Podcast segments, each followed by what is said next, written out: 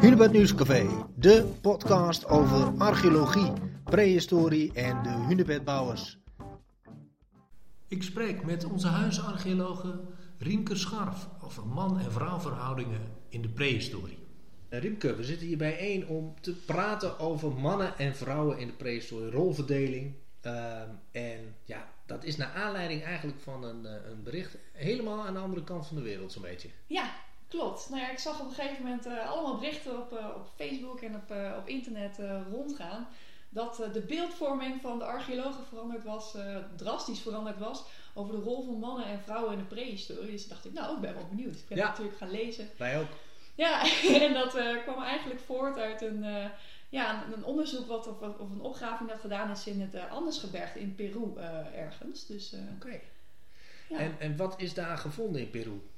Uh, nou, in eerste instantie hebben ze daar een, een skelet uh, opgegraven, een deel van het skelet. En uh, nou, bij dat skelet, skelet lagen ook verschillende werktuigen, volgens mij is van vierentwintig stuks. En dat waren allemaal verschillende ja, werktuigen, dus van speerpunten, maar ook werktuigen waar je bijvoorbeeld dieren, het um, eerste stuk van het... Uh, ja, het slachtproces zeg maar, zou mm-hmm. kunnen uh, in, in, instappen. Dus hoe het gevonden werd, leek het er een beetje op of het een setje was, wat ook waarschijnlijk heel mooi uh, verpakt heeft gezeten in iets van leer, of in ieder geval wat vergaan is, want dat hebben ze niet aangetroffen. Oké, okay, ja, um, het is echt een complete jagerset. Uh, ja, nou ja, dat was overleven. Wel de eerste uh, associatie die dan gelegd werd op de site zelf, van hé, hey, dit is wel, een, het lijkt wel of het een jager is geweest, en misschien ook wel een belangrijk persoon in de samenleving. En uh, nou ja, d- d- daar werd ook wel gedacht van, oh, dat is misschien dan een man. Niet zozeer van, oh, dit is een man of vrouw. Maar dat was wel een beetje de eerste associatie die gedaan wordt. Omdat ja. dat uh, ja, het mm-hmm. af en toe wel soms zo uh, gezien wordt. Dat nou, ja, het was natuurlijk een, een bijzondere vondst, dus... Ja, nou ja, dat, uh, ja, het mooie was, als je skeletresten vindt, dan kan je ook analyseren of dat mannen of vrouwen zijn geweest. En hoe oud ze soms zijn geweest. En nog wel veel meer uh, interessante informatie. Mm-hmm. Nou, toen bleek dat dit dus een uh, volwassen vrouw, in dit geval is van zestien, zeventien tot negentien jaar uh, is, ge, is geworden. Mm-hmm. Um, nou, dat kon ze vaststellen op basis van tanden. Ah, um, ja.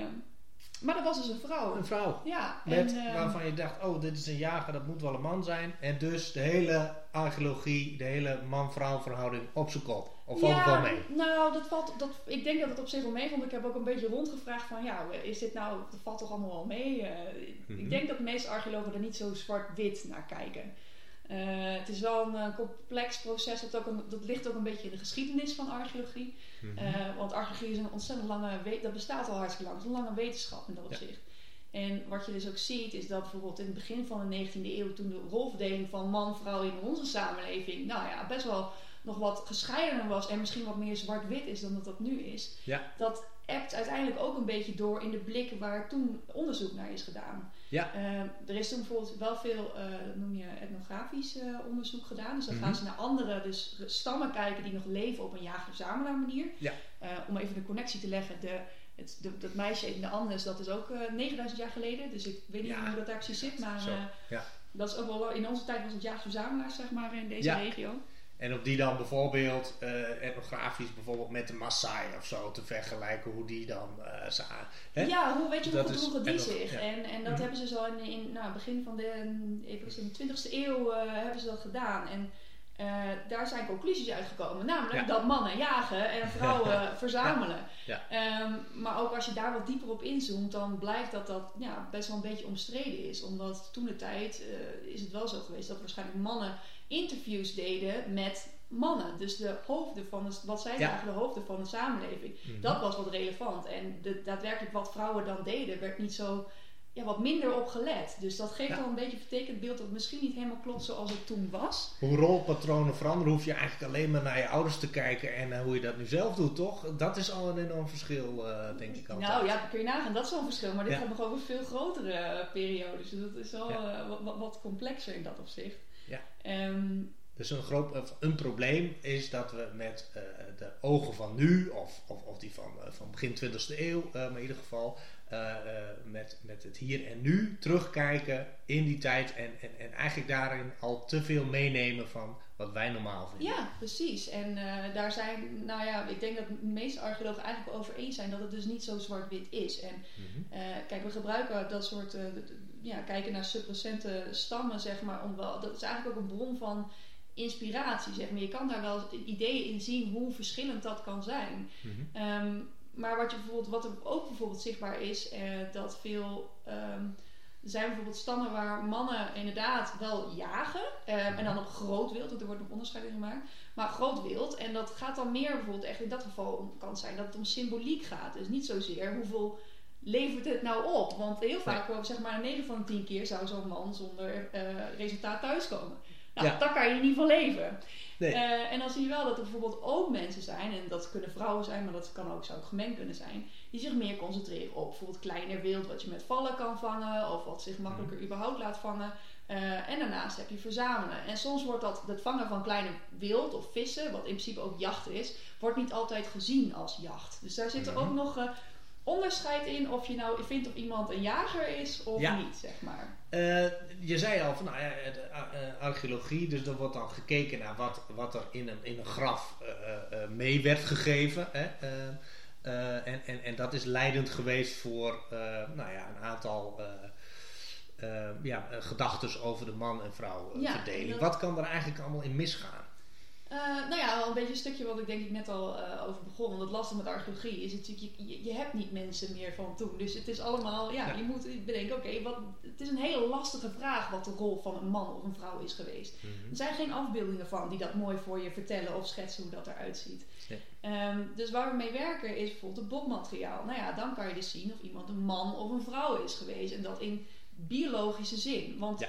Hoe je je gedraagt, dat is ook in de tegenwoordige maatschappij, dat hoeft niet zo gerelateerd te zijn aan jouw uh, biologisch geslacht natuurlijk. Mm-hmm. Ja. Um, nou, en dan kan je op basis, dus als je, als je dus geen botmateriaal hebt, dan wordt het ook lastig, want in Drenthe hebben we dat bijvoorbeeld uh, al niet, dus dat maakt het dan wat lastiger. Ja, klopt. Ja. Um, maar wat archeologen daarnaast nog doen, is kijken naar de grafgiften, want we zien vaak wel patronen, dat een deel van de samenleving uh, bijvoorbeeld een bepaald soort grafgiften heeft, bijvoorbeeld wapens, en een ander mm-hmm. deel van de grafgiften die dat niet hebben. Ja. Nou, dat kan je dus heel, dat, dat zijn objecten die wij associëren soms met mannen of vrouwen, of uh, activiteiten in ieder geval die wij associëren met mannen of vrouwen. Uh, zo kan spinnen of weven kan dan meer aan de vrouw, met vrouw geassocieerd zo wordt dat, en dan jagen met mannen. Ja. Uh, ja. Maar dat hoeft natuurlijk helemaal niet zo te zijn dat dat ook daadwerkelijk, dat die persoon dat ook gedaan heeft. Nee. En dat is denk ik een beetje het belangrijkste wat wij in archeologie, en wat elke archeoloog ongeveer wel, het is een beetje een vuistregel. Um, de dode begraaft zichzelf niet. Dus de, mm-hmm. de vondsten die gedaan worden in een graf bij iemand, iemand heeft dat niet zelf daar neergelegd. Dat zijn die heeft mensen... daar niks over te zeggen gehad waarschijnlijk. Nee, precies. Dus nee. het is een beeld wat mensen, hoe ze iemand zouden zien, of in, ja. in een ideale wereld misschien, of... Ja. Misschien, of misschien wel voorbereiden op, op een tocht of op een, een bepaalde... Precies, hè? ja. Dus het zijn, dat is wat complexer dan, uh, dan zomaar zeggen... Oh, dit is een, uh, een dit is een, dit is een jager geweest of, of een, een, een spinster of uh, Inderdaad, een ja, ja. ja. Dus eigenlijk wat ik al met al in ieder geval probeer te zeggen... is dat het is, het is complex. We kennen heel veel voorbeelden dat het een beetje ertussenin zit. Dat rollen worden uitgewisseld. En uh, inderdaad, de blik van nu... dat je dat niet zomaar kan transporteren naar het verleden... En uh, ik denk dat je dat ook mooi terugziet in dat wij nu allemaal gezinnen hebben. En een gezin zorgt voor zijn eigen kind. Mm-hmm. Maar het zou bijvoorbeeld in het verleden ook zo kunnen zijn geweest... dat uh, kinderen onderdeel waren van de hele, uh, de hele stam of de hele, het hele dorp, om maar zo te zeggen. Ja. Dus dan is er niet één moeder die ervoor zorgt. Dat kan ook een, een ouder iemand zijn of iemand die bijvoorbeeld niet mee kan met de jacht. Uh, mm-hmm. ja. Dat hoeft niet per se een vrouw te zijn die op een vitaal punt in haar leven uh, is, zeg maar. Nee, dus er is eigenlijk best heel... weinig uh, met zekerheid te zeggen over verhoudingen überhaupt uh, in, in, in, het le- in het prehistorische leven on- onderling. Uh, ja, toch wordt zo'n vondst in, in Peru dan even uh, aangeduid als uh, complete uh, nou, bom onder alle... Uh, is het dan puur dan de kop wat het dan maakt? Is het dan het nieuwswaardige waar men naar zoekt? Ik, ik denk het uh, deels wel. Het is natuurlijk mm. een, een mooi resultaat. Ik bedoel, dat wil ik mm. niet te, te, te niet doen of zo. Um, hmm. Alleen het, het, binnen archeologie zelf is het dan een veel langer proces waar mensen ja. bewust van zijn. En hmm. het is niet dat wij in één keer nu alles op zijn kop zetten van wow, dat wisten we nog niet, dat dat nee. een mogelijkheid was. Het is alleen wel dat in dit geval is er bewijs voor dat dit dus een, vrouw in kom, uh, een vrouwelijk persoon was hmm. met een uh, gereedschapsset wat inderdaad op een jachtwerktuigset uh, ja. lijkt. Ja. En het mooie aan het onderzoek is, is dat ze ook nog een veel grotere case study eigenlijk hebben, ervan hebben gemaakt. Ja. Uh, ze hebben namelijk voor heel, zowel Noord- en Zuid-Amerika, met de dataset die tot nu toe is van het aantal nou ja, begraven mensen, mm-hmm. gekeken naar of er meer van dit soort voorbeelden zijn. Dus dat er ja. een vrouwelijk individu is met een jachtset. Nou, daar bleken dus wat meer mensen zijn. Dat, ja. dat, het komt vaker voor. Het is al eerder uh, aangetroffen in dat opzicht. Okay, en je zou dus eigenlijk uh, nog beter dingen kunnen zeggen uh, als je iemand vindt die niet begraven is. Hoe bedoel je dat? Je nou, zoals Ötzi of zo bijvoorbeeld. Die is dus onderweg gewoon gestorven in de bergen of zo. Nou, dan kun je zeggen... Ja, ja dat, is, dat is wel inderdaad. Dat is in het moment. Het is natuurlijk een unieke vondst. Dat, ja. dat komt bijna nooit voor. Nee. Uh, maar dat is ook net zoals Pompeii bijvoorbeeld. Dat, mm-hmm. dat geeft een uniek, unieke blik in, in een stukje geschiedenis. Ja. Uh, ja, ik denk dat zoiets is de droomvondst van elke archeoloog. Maar ja. dat, uh, die, die zijn erg schaars. Want dan heb je inderdaad een situatie nodig waarom dat plots tot stilstand kwam. En ja. uh, zo is vastgelegd. Ja, ja, nee, inderdaad. Um, al met al, uh, nou, een mooie ontdekking dus. Uh, Zeker. En misschien dat het uh, iets uh, doet in het beeld dat wij hadden, hebben van de prehistorie. Veel, veel leken hebben, maar niet zozeer dus de archeologie. Nee, eigenlijk. maar uh, ja, ik, wat ik denk ook nog wel belangrijk is om te noemen. Want ik kan me best voorstellen dat je eerst als je, als je een jager hebt die bijvoorbeeld een mammoet jaagt, dat het een grote, sterke man moet zijn. Ja. Um, maar ja, het is ook niet de eerste keer, denk ik, als ik noem dat slimheid soms boven kracht gaat. En dat samenwerken je soms verder brengt dan als individu met brute kracht. Dus dat ja. ook, uh, ja, dat, en voor slimheid hoef je geen man of vrouw te zijn. Nee, dus, uh, nee, nee, nee, gelukkig niet. Nee. Nou, hartstikke leuk, dankjewel. Dit was alweer een podcast van het Hunebed Nieuws café. Bedankt voor het luisteren.